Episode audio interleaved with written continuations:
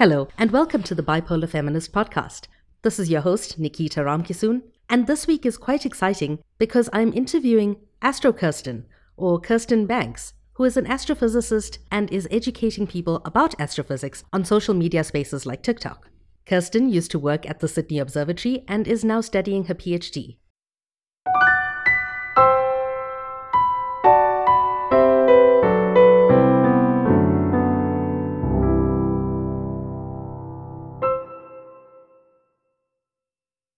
I first encountered Kirsten on a TikTok live stream and was only meant to stay for five minutes, but then she was talking about black holes and I stayed for the entire hour. So let's get into it. I used to work at Sydney Observatory as a tour guide for mm-hmm. about five long years and I loved my position there. But I'm doing my PhD at the University of New South Wales at the moment. And what's your topic of your PhD? So my topic is basically it's a mixture of galactic archaeology, so studying the fossil record of our Milky Way galaxy, which is held inside the stars of the galaxy, and also a little bit of asteroseismology as well. So we can study how these stars oscillate and change in brightness from those oscillations and work out what's happening on the insides of these stars to give us more information about what kind of star we're looking at. Wow. Okay, that's a lot to take in, especially from from a non-scientific perspective. How would you explain that to somebody who's not completely scientific? So, how I would explain that is the stars are what we use to work out what this galaxy was like back when they were born. So, when we look at a star, we can work out what it's made of by dissecting its light into a full rainbow, its full spectrum, and patterns in that rainbow tell us what the star is made of, what chemicals, what atoms exist in the stars. From that, mm. we hmm. can also get a good idea of how old those stars are as well. And also, we can model where those stars have traveled throughout their lifetime. So, wow. if we can piece all that information together, we can kind of rewind time to the time and place where these stars were born to put together a bit of a puzzle of what our galaxy was like in the past. That's incredible. One of the people that I met recently is a paleoclimatologist who studies ice cores to tell us what the climate was like and what conditions were like through studying glaciers. Yeah. And so, so it's cool. a similar kind of vibe, just with stars. Absolutely. Yeah. Oh, that's absolutely incredible. What does it take to become an astrophysicist? Lots of physics and a mm-hmm. little bit of maths. So I went to university to do a bachelor degree in science with a major in physics. There was an option in another university near where I grew up that had an actual astrophysics degree. However, I feel like that would have been very similar of the foundations. You set up this foundation knowledge of physics, of how the world works around you, and then apply that to whatever specific area of research you'd like to look into. So for me, mm-hmm. it's looking at stars and asteroseismology. And that foundational physics knowledge really, really helped me pursue that research career. But now the next question, although it's worded a little bit differently, is slightly loaded. Okay. What would it take for a woman to become an astrophysicist, given all the intersections that we've already spoken about? Mm. So what I would say is, or at least the thing that really helped me push forward in this very male dominated career is to not care about any of that. And it's easier said than done for many people. Mm-hmm. And I acknowledge that. I grew up with brothers. So I was always in a male dominated space anyway. Yeah. Um, even in school, I was the last woman in my class, in my physics class, to finish at the end of, our, of my schooling. So, but I still came first. So thank you very hey. much. So, like that didn't matter to me early on, mm-hmm. but continuing through and getting higher up into university and sometimes when i would meet someone new who's in the field of science or engineering especially often it tends to be engineers that could just be the types of engineers that i happen to meet mm-hmm. but one comment I did get once, which stuck with me of like, oh, this is actually really hard for many women to stay in this field is, oh, how many men do they have to turn down to give you the position? Hmm. Oof. Yeah, oof, indeed. Yeah. So I think a really important thing for women to strive and thrive in this field is to be a bulldozer and just do it and go for mm-hmm. it mm-hmm. leave those people behind who should be left behind Yeah. and find a community to help support you as well. Because women supporting women, we're unstoppable when we do that. Absolutely. And uh, this is the kind of uh, community that I'm I'm hoping to create in that when I was younger I used to think, "Oh, I'm one of the guys and I'm not like those other girls." And only recently am I finding such value in the relationships I have with women in my life. And when women support women, it is the most powerful and empowering thing. 100%. Yes. And even with uh, smaller minority communities as well, like being Aboriginal, my mob has been hugely helpful in keeping me grounded and keeping me going every single Yeah. day when things get tough. Like it's Mhm. those it's those communities where you really feel like you belong and you're supported. Mhm. That is what keeps you going every single day when those days get very very hard. And I was just talking to a friend of mine who's from Adelaide. And he was saying that, you know, that it's the indigenous cultures and the brown cultures essentially who really value staying together, sticking together, and forming these kinds of bonds. So, how has being part of an indigenous culture contributed to your career? I think, like I said before, it's really just the support and the the Mhm. way of thinking as well. Like at the moment, I'm actually learning my traditional language, Wiradjuri language. Oh, so I've been able to meet so many more mob who are revitalizing the language as well. And in learning the language, we're learning a lot about culture that I didn't get a chance to learn about uh, when I was younger because family history, my nan was never allowed to speak language, never allowed Mhm. to talk about culture for fear of having possibly her sisters and brothers taken away from the family Mm, very awful things like that. So I didn't get that upbringing that often happens with culture. But Mhm. now learning about it and reframing the way that I view relationships and community mhm. from this Indigenous lens has made it so much more incredible. And just Yeah. to have that different way of thinking, connection through Indigenous mob and through that community is just, I value it so, so highly. Like it is yeah. One of the reasons why I'm alive today. Like these guys keep me going. Yeah, I can imagine. And like it's the same with Indian culture. I mean, even though growing up in South Africa, it's like we still have a very similar vibe. It's all about food, it's everybody up in your business, and everybody supports you no matter what you do, even if they have their criticisms, you know? It's the best way to go. It really is. What do you think are the largest barriers, not just for women, but of, for women of color to enter STEM fields? Well, there's that history of women and women of color, especially being excluded from the field or Mhm. being treated as less than in the field. And that sort of ideology is less so these days, but it still sticks around. It's still ingrained in the community in different ways, whether it be through microaggressions or whether it be through outright racism or sexism. So I'm not really sure what the solution is right now, but Mm. like I said, those communities make it so much easier. Yeah. How do you receive misogyny? Because I've seen comments on videos and in lives every now and then on TikTok where it's like this these backhanded compliments mostly. Yes. How Oh do you deal with that? I try to laugh it off as much as I can Mhm. because the volume, if I wasn't able to just laugh off at least a couple of them or a good percentage of them, the sheer volume of it would really push me off these platforms Mm. and not want to engage because yeah. no one wants to experience that. So to try and find some laughter in it or to fi- try and find some sort of lesson to teach from that and to set boundaries on these social media platforms, I think is really beneficial and make an mm-hmm. example of these types of things where, look, I don't want to experience this on this platform. Please don't do this. And if other people see that and recognize that, then the community can come together. And when that happens again, because inevitably it will happen again, unfortunately, that's just reality Yeah. the Yeah. community will know okay that's a boundary that kirsten has explicitly put out there i'm going to step in and help and Yeah. take this burden off of kirsten so she doesn't have to deal with it or have to sit with it either It does come back to community in in, in that sense, like especially in really lives with your moderators and your moderators understanding what you need in that space at that time. absolutely Yeah. And so going from TikTok, I in preparation for this, I listened to an interview from 2020 when you were talking about indigenous culture and the stars and the relationship between indigenous cultures, the stars and astrophysics. And can you tell me a bit more about that in terms of the history and the connection to the land in terms of astrophysics as well?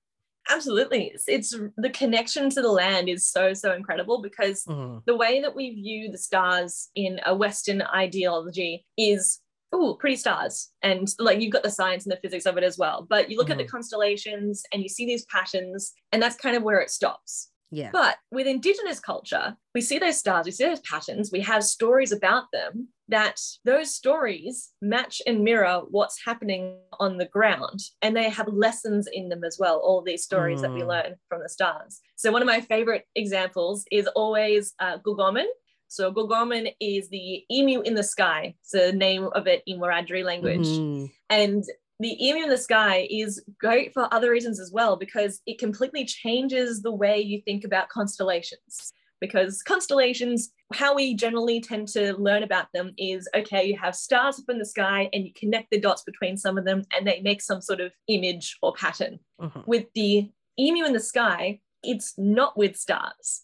It's with the dark patches of the milky way galaxy wow yeah it's really cool. So if you go to a really dark place with no light pollution or very little light pollution in the southern hemisphere, the best place to see it, you will see during winter when the Milky Way stretches across the sky, you can mm-hmm. see these dark patches in that Milky Way stretching. And those dark patches are not really an absence of stars, but instead an abundance of gas that's blocking the light from distant stars.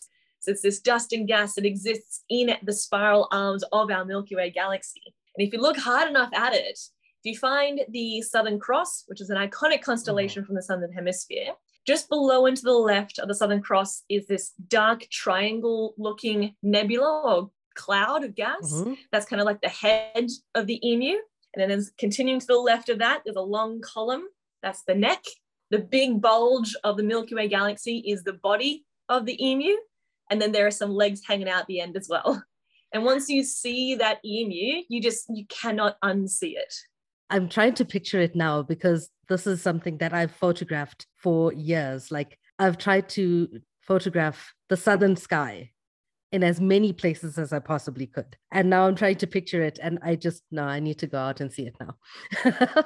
yeah, once you see it, you can't unsee it. It's so so cool. But that's just that surface level, right? That's just seeing mm. it. But the story about it tells us so much more about what's happening on the land. So when Gugurmin, the emu, is rising above the eastern horizon just after sunset, this is usually around early May, the late-ish part of the first half of the year, it looks like it's running along the horizon. And so that uh. matched and mirrored back down to the ground tells us that the emu are now running around on the ground looking for a mate. But later in the year, when mm-hmm. the Earth has moved mm-hmm. further around the sun, the body of the emu moves up higher and higher in the sky. And then once it's directly overhead after the sun goes down, usually in the coldest part of the year, so in a few months' time, it'll be around that time, the emu's body now, in our perspective, transforms and looks like instead an emu egg in a nest. Wow. And that indicates to us that the emu eggs are now in the nest and we can go out and go and collect them. That's incredible. Yeah, it's like a seasonal menu. It's so cool. But it's also that link of storytelling and just how Indigenous cultures are so connected to the land and nature, but it's also quite scientific in nature. So tell me about a day in the life of an astrophysicist, but specifically your work. So, a day in the life for me usually starts with getting up and starting my content for the day. So, mm-hmm. making my videos for TikTok. So, maybe I'll do one or two a day, depending on the day. So, I get up, make some content, get ready to post that for later in the day. Then I start to think about going to work and getting some research done. So, sometimes, well, for the last two years, I've been mostly doing that at home because of the pandemic. Mm-hmm. But recently, I've been going into uni again and actually being at my desk at the university, which has been fantastic. I've been having lunch with the other PhD students. It's the best time ever. Um, but I go out and sit down at my computer, probably do some coding, do some analysis on my PhD project, make a plot or two, write a bit of a paper. And then by the time it comes to the end of the day, I come home and I relax by watching TV and just turning off my brain. I like the turning off the brain part at the end of the day. I, I haven't been able to do that in years. Um, oh, it's it's very important. yeah. I mean, it's it's a 4:20 in the morning here and I'm still working. it's not even a, a, an unusual thing for me to be awake at this hour. So yeah. yeah, the the turning off the of the brain is yeah, I can't do it. Not these days, not as a freelancer at least. I've also been applying for PhDs and uh, oh, how exciting. Oh, it is a grueling process. like just getting the, the the proposal tweaked for every university and like mm. just that long application process. It's just ugh. But anyway, um, what was it like working at the observatory? Oh, it was so much fun. It's funny though, because I, I, got that job at the observatory in my first year of university, so fresh out of high school. But when in high school and in primary school, I hated public speaking. I was terrified of it. But the reason why I started working at Sydney Observatory, and I'll give the short version of this story because it, it is kind of funny. But walking through the hallway at uni one day, I walked past someone who I recognized. I'm like, hold on, who is that? And we both turned around and looked at each other. I'm like, we went to primary school together and then different high schools. So we hadn't seen each other for 6 mm-hmm. years. But uh, he ended up asking me out on a date and took me to Sydney Observatory. And while Ooh. at the observatory on a tour, I was talking to the tour guide. We were looking at Venus through the telescope during the daytime, and Venus looked amazing. It was a nice thin crescent because it's closer to the sun than we are. It mm-hmm. does go through phases just like the moon does. So I was talking to the tour guide about, oh, would Mercury do that as well? Because it's closer too. He's like, oh, you know your stuff about space. You should apply for a job here. I'm like, okay. So I did. That's cool. And then a few months later, I got a job. Um, didn't go on a second date with the guy, but that's okay. I that's hope he's okay. doing well. yep. but I absolutely loved this job at the observatory because I realized that while I didn't enjoy public speaking at school, it was probably because I didn't care about the topics I was talking about. Mm-hmm. And so it was really tough to speak in front of a group of people about something you don't care about. But I care a lot about space and I love space mm-hmm. very much so that I fell in love with talking about space with these people. Like yeah. my favorite thing to do would be actually there are many favorite things that I did uh, at the observatory, but one of those was going into the planetarium. It's very cute little intimate planetarium. Only 18 people could really fit inside it at one time. And zooming in on these distant objects was so much fun, showing how the sky moves very fast and even in the telescope as well, when people see planets like Saturn for the first time, I get to share in that moment with them, that feeling that they get when they go, wow, that's a planet that's like millions of kilometers away. Like that is just, it was so special. Yeah, it must be really special because I love planetariums. Our university also has one. And I used to just sit there for hours. And eventually when when it closed uh, for the pandemic, I was like, but why? I just no. want to sit here and just do the things. I used to yeah. sit there and write quite often. Do you think working at the planetarium actually helped the persona of Astro Kirsten as we see on TikTok? Oh, 100%. Because there's a lot of parallels with doing tours and being a tour guide to putting out content on social media on a platform where you have so many different types of people from different backgrounds both in general and both educational backgrounds as well. I got a lot of that training from the observatory because each tour, I would have two tours each night completely different. Yeah. Each one will come up with different questions. There may be some kids in the first tour, maybe mostly young adults in the second tour. And you just get lots of different types of questions. And you have to, even if you go through the same sort of content, you have to adapt to how you present that mm-hmm. content for the audience that you have. Yes. So I think that really prepared me to give me that foundation of communication to be able to do well on social media and making video content, especially on TikTok. And speaking of TikTok, who are your favorite creators? Uh, I love all my women in STEM. We've got Astro mm-hmm. Alexandra, uh, Stellar mm-hmm. Arts, so many incredible women in astronomy, in STEM who we all put out very similar content, but it comes with our own flavor. And mm-hmm. it's so much fun just watching them grow, watching us grow together. We have support networks like Stellar Arts, like Lacey and I, we we talk all the time mm-hmm. and just like vent with each other when things are annoying us on TikTok or help support each other when we're you know having a bit of a, a block with creating content. They're my favorite people on the app just mm-hmm. because they make great content and they're great people at the same time and just we're all there to succeed and i just love that so much it's not a competition at all mm-hmm. we're all just yeah. boosting each other and growing together And I remember asking you in one of your lives if you've read The End of Everything oh, by, yes. by, by Katie Mack's book. Yes. Yes, I by, have. by Katie Mack. And I finished reading it shortly before I asked you that question. How accurate is the entire idea of the end of the world and doomsday okay. in Well, terms of I mean- astrophysics? in terms of astrophysics, everything in Katie Mack's book completely checks out. Like this, the full, she's a cosmologist. She is the expert in this sort of area. So it's very scary to think about it. But also, there are many things before the end of the universe itself that will probably end us.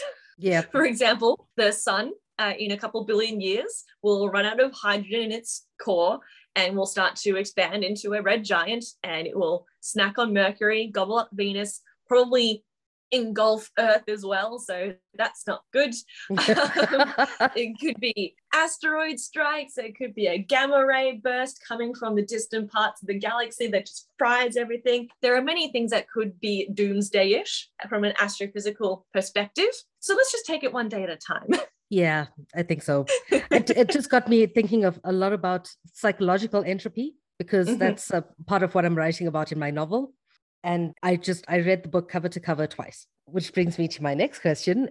Are you Mhm. going to write a book at some point? Oh, I I hope so. I, I Mhm. do have I have contributed to a book which is possibly in the works at the moment. It's just Yeah. going through the the bit, the thing that the the, the publishing process. Mhm. Um, but yes, no, I would absolutely love to write my own book one day. Mhm. Uh, I just got to get through writing this thing called a thesis first. yes, of course. The thesis comes first. How do you bring in the identity that you have as not just an astrophysicist, but as a woman and as an Indigenous woman into your communications? Because your public speaking is phenomenal. Oh, thank you. um, I think the main thing that I try to think about whenever I'm doing some sort of presentation, especially to kids or women or young women as well, is that when I was their age, as the young girls and the young women, and growing up and dreaming of becoming an astrophysicist, I didn't see anyone like me in that Mm. field that was accessibly visible. So, and while it didn't bother me at the time, I knew what I wanted to do and I went for it. You can't be what you can't see is a very common thing for so Mm. many people. Like, so many kids may never consider becoming an astrophysicist because it was just never thought to be an option for them. Where it Mm. is, It- it's an option for everyone, no matter what your background is, you can be an astrophysicist if it's what you want to do. So that's what I really try to think about every single time I go out on a stage or go out to make a TikTok is I am being visible for Mhm. those young kids, for those young women, for those young Indigenous kids to show them, yes, these kinds of people exist in these fields. You Mhm. can too. Yeah. I got a postcard from a friend once that said she needed a hero, so that's what she became. Oh, I love that. And it got me thinking like we need to be the the icons that we needed in our childhood. We do 100%. And I absolutely love that. Well, now going back to the whole connection with the land, what does decolonizing science look like to you? Decolonizing science to me is getting rid of this idea that Indigenous science is lesser than science Mhm. because it's not. They're on the same level. It's not just Indigenous science, it is just science. It is a way of thinking that we see what's going on around us, we make predictions based on what we observe, and things happen. It's a very rudimental idea of what science is, but you, Mhm. you kind of get the point. But Yeah. yeah, decolonizing science is just getting rid of this idea that Indigenous science is lesser in any way, shape, or form because it's not. It is Yeah. science. It's just science, yeah. Mhm. And a lot of people have misconceptions about how we decolonize science because they're like, oh no, this science is all written in history. And it just depends whose history you're looking at. Exactly. Mm. Exactly.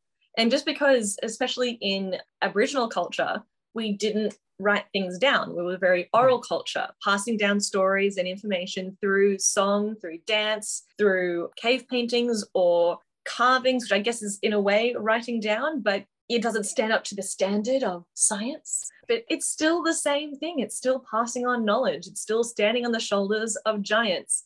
the ancestors before us. Mm-hmm. It's all the same, just different flavor. I like that. I really like that. And how do you think we start changing the so called white science to include Indigenous cultures and especially the voices of Indigenous women? Well, some of the things that are happening already that I'm seeing happening in the space in a universities, in schools, is having that conversation, bringing Indigenous people into the room, into the classroom, elders to come and talk to kids, to share their knowledge the way that knowledge should be shared from that perspective and from that culture. Mm-hmm. As well as, and this is one of my favorite things as well, it's, it's a really cute way to get that conversation going, is just having cultural examples of content. So, mm-hmm. as an example, in physics, when you're talking about torque and projectile motion and forces and stuff, you can talk about this very neat tool called a woomera in Aboriginal culture. It's kind of like an extension to your arm. And if you attach a spear to the end of the woomera, it extends your arm to be longer. So when you throw it, if you throw with the same speed of your arm, the spear goes with more force because of that extension of the length of basically your axle from your mm. shoulder. And so that is physics in culture. Mm-hmm. And using those examples in exams, in lectures, is a really nice way of just showing, okay, yeah, this is acknowledging that this has been used, this physics has been used for tens of thousands of years in this mm-hmm. country. Yeah. Do you feel that your social media and public presence has contributed to conversations about women in STEM and women of color in STEM?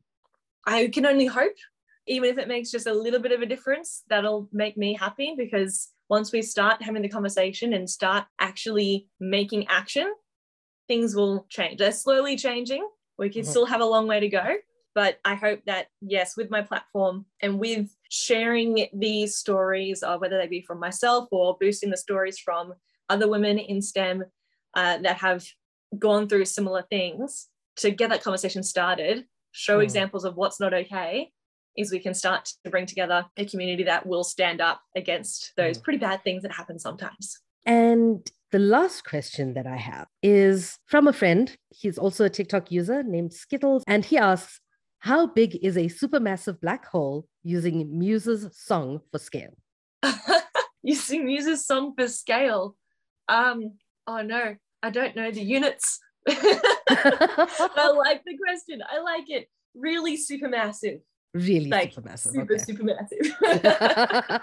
I think it would be using the time signature. Oh, yes. Possibly. Yeah. Possibly. I'd have to think about that one. you can, I like you, it. I like can... those sorts of things as well, where like you think of um because in astronomy we have ridiculous numbers. Like the mm. size of the most massive, supermassive black hole is has a mass of 66 billion suns. That is mm. what is 66 billion? That is ridiculous. I don't even know. It's just a big number. Yeah. So putting things into perspective of something that's a bit more comprehensible and comprehensible is always good. So I like the challenge. Thank you, Skittles. I will tell him. Thank you so much for. no, thank for you. Being... Awesome. Thank you so much. Thanks for such a great conversation and great questions. This is really, really good. Thank you. and yeah, I'll uh, chat to you on live soon. Sounds great. Thank you for listening. Again, this is your host, Nikita Ramkisoon, and next week we will be talking about girls' education, for real this time. I would like to thank my patrons for making this podcast possible. Should you wish to support me, please think about joining my Patreon and becoming a patron for as little as $5 a month, or you can donate directly to Nikki Starfish on Ko-fi.